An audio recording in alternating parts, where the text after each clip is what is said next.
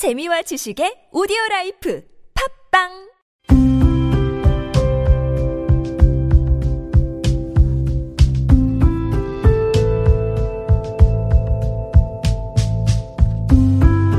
칼럼을 읽어드립니다.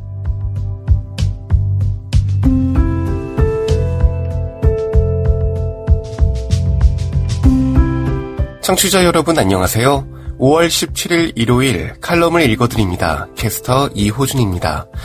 칼럼을 읽어드립니다에서는 여러분과 같이 고민하고 장에게 최신 정보를 담은 글을 골라 전해드리고자 하는데요. 그럼 바로 오늘의 칼럼 만나보시죠. 에이블 뉴스 시혜적, 동정적 사회인식, 장애 청년 사망 부추겨 장애인은 생명권 주체란 인식이 사회에 뿌리내리길 칼럼니스트 이원무 대전에서 평소 장애인 복지시설 소일거리를 하며 빌라에 거주했던 한 청년이 수시로 친모와 활동 지원사에게 빨랫 방망이 구타 및 화장실 감금을 당해왔다. 이 청년은 지적장애를 갖고 있었으며 사망하기 6일 전부터는 시설에도 나가지 못했다고 한다.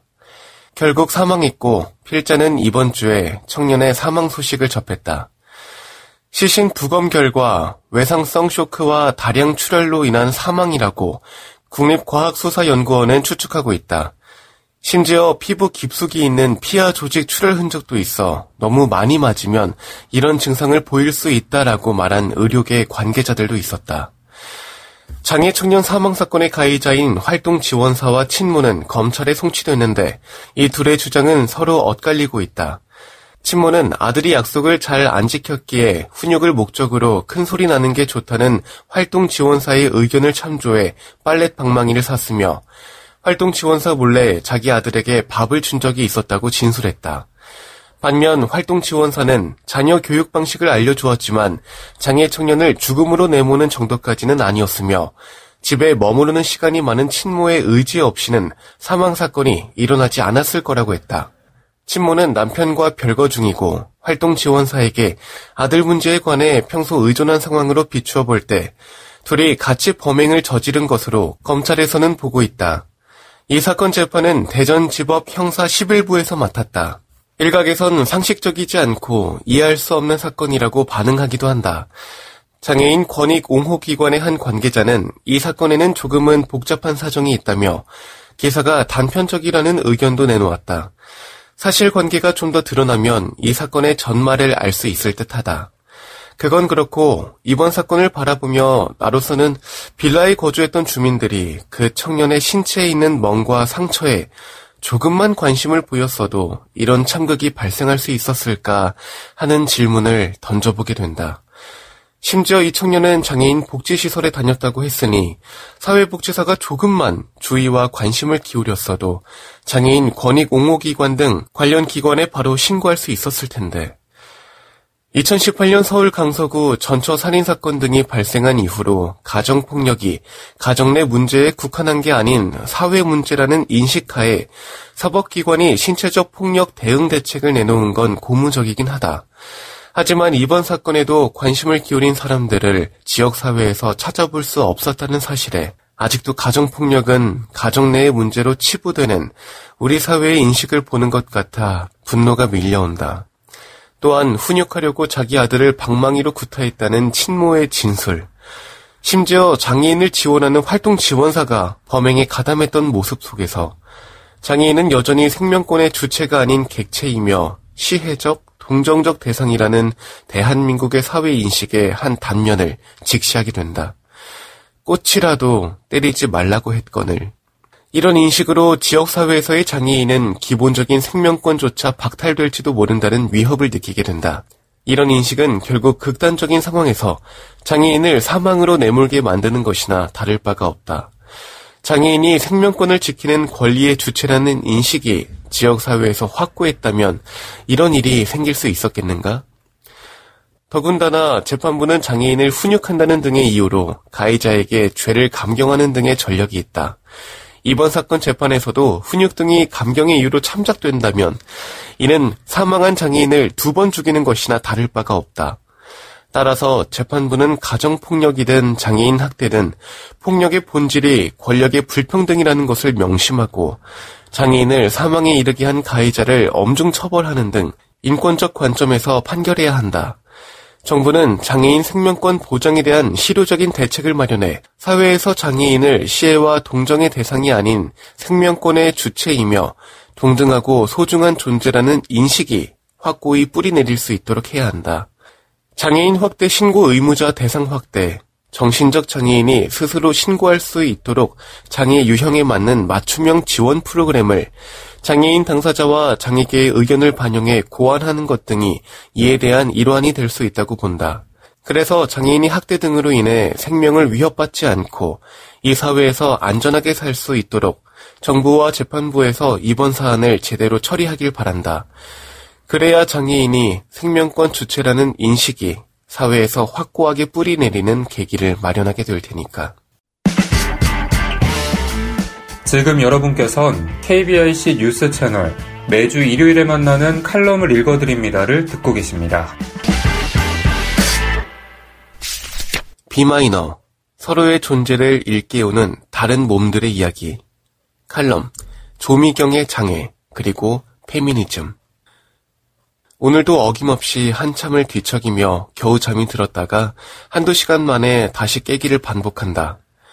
한 자세로 오래 있기 힘들어 밀려오는 통증으로 자세를 바꾸는 순간 코와 밀착되어야 할 인공호흡기 마스크에 틈이 생겨 공기가 밖으로 빠져나가면서 경보음이 울린다. 다급히 인공호흡기 공기가 새어나가지 않도록 다시 마스크를 코에 밀착시킨다. 그리고 호흡기 사용으로 바짝 말라 죄어오는 입안의 통증을 없애기 위해 물을 마시고 나면 그나마 남아있던 잠이 달아난다. 달아난 잠을 다시 붙들기 위해 애를 쓴다. 창밖은 어느새 밝아오고 피고는 가시지 않았지만 나의 하루가 또 그렇게 시작되었다. 최근 몇 년간 장애 심화와 나이 들므로 몸이 급격히 빠르게 변화되고 있다. 십몇 년 동안 매일 출근하는 것이 일상이었지만 이제는 일주일에 2, 3일 외출을 하는 것도 각오와 도전이 필요한 몸이 되었다. 몸의 변화는 외출만이 아니라 하루에 무언가 집중할 수 있는 시간도 현저히 줄어들게 하여 나의 하루는 짧아졌다.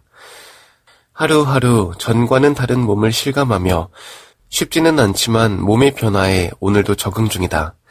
나에게 주어진 오늘 하루는 어제와 동일하지 않고 내일은 또 어떤 변화를 맞이하게 될지 예측하기 어렵다. 그래서 늘 새로운 하루다. 물론 언제나 낭만적이지는 않다. 어제보다 휠체어에 올라가기 힘들어지고 들리던 소리들이 들리지 않게 되고 글씨들이 선명하게 보이지 않게 되고 숨 쉬는 게 좀 더 힘들다고 느껴질 때면 어제의 나이 몸이 그립고 우울감이 드는 순간들이 있다. 변화에 적응한다는 것은 또 다른 삶의 방식을 만들어가기 위한 고된 작업이다. 하지만 동시에 변화된 몸과 삶의 방식은 이전에는 미처 느끼지 못했던 감각들을 일깨우는 기회이기도 하다. 고령성 부전증이란 장애로 후천적 청각장애가 생기면서 이 사회가 얼마나 음성언어 중심인지 청각장애인들이 얼마나 사회적 배제와 고립감을 느끼며 살아가는지를 절감하게 되었다.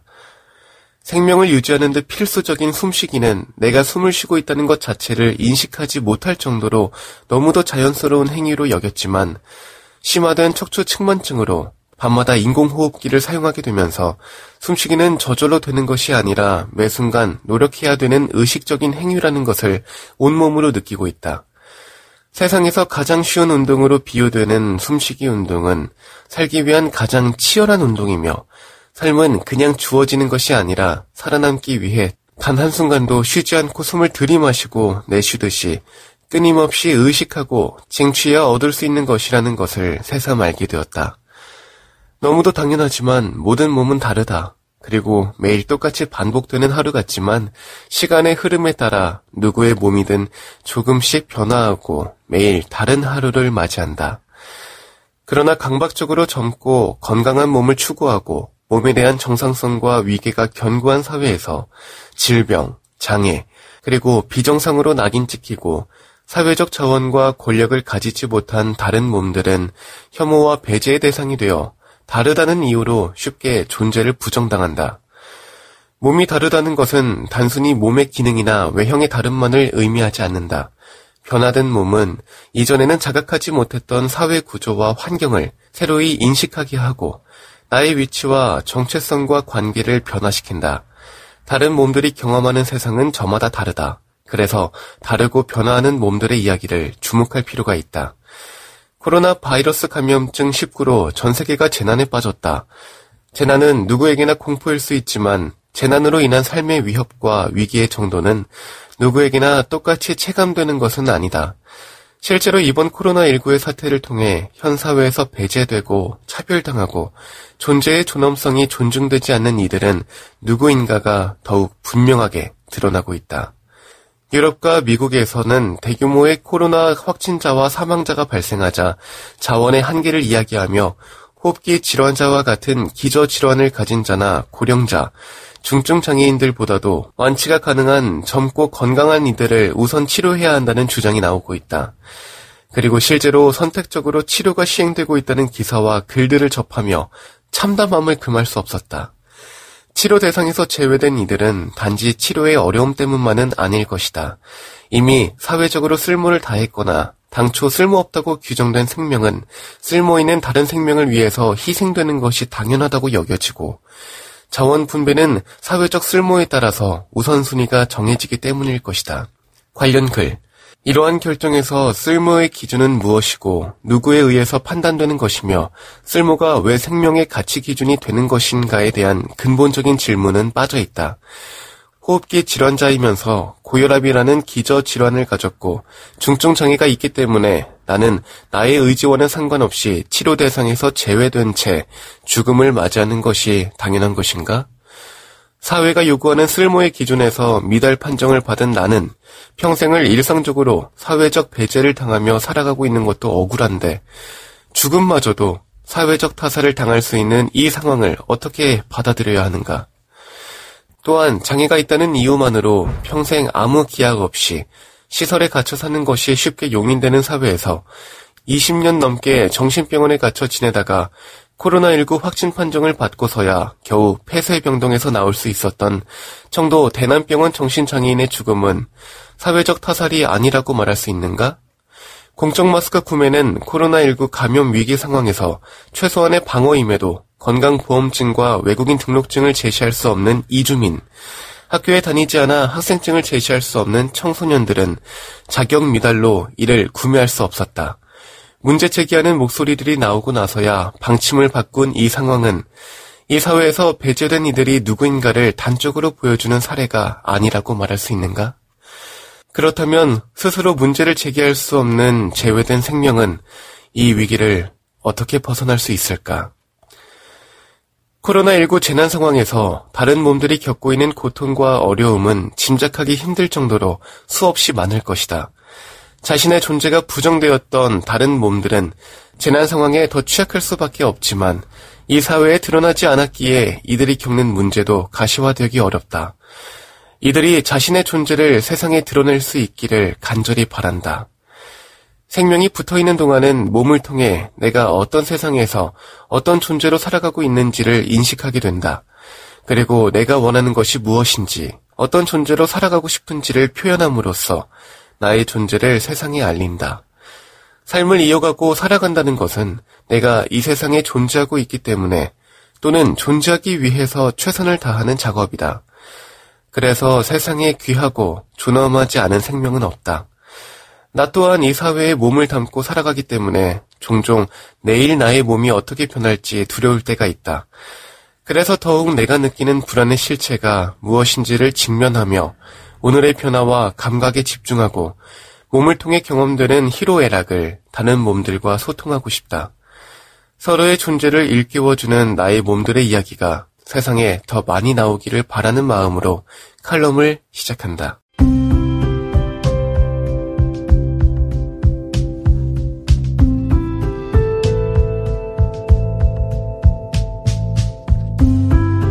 5월 17일 일요일 칼럼을 읽어드립니다. 오늘 준비한 소식은 여기까지입니다. 지금까지 제작의 이창훈, 진행의 이호준이었습니다. 끝까지 청취해주셔서 고맙습니다.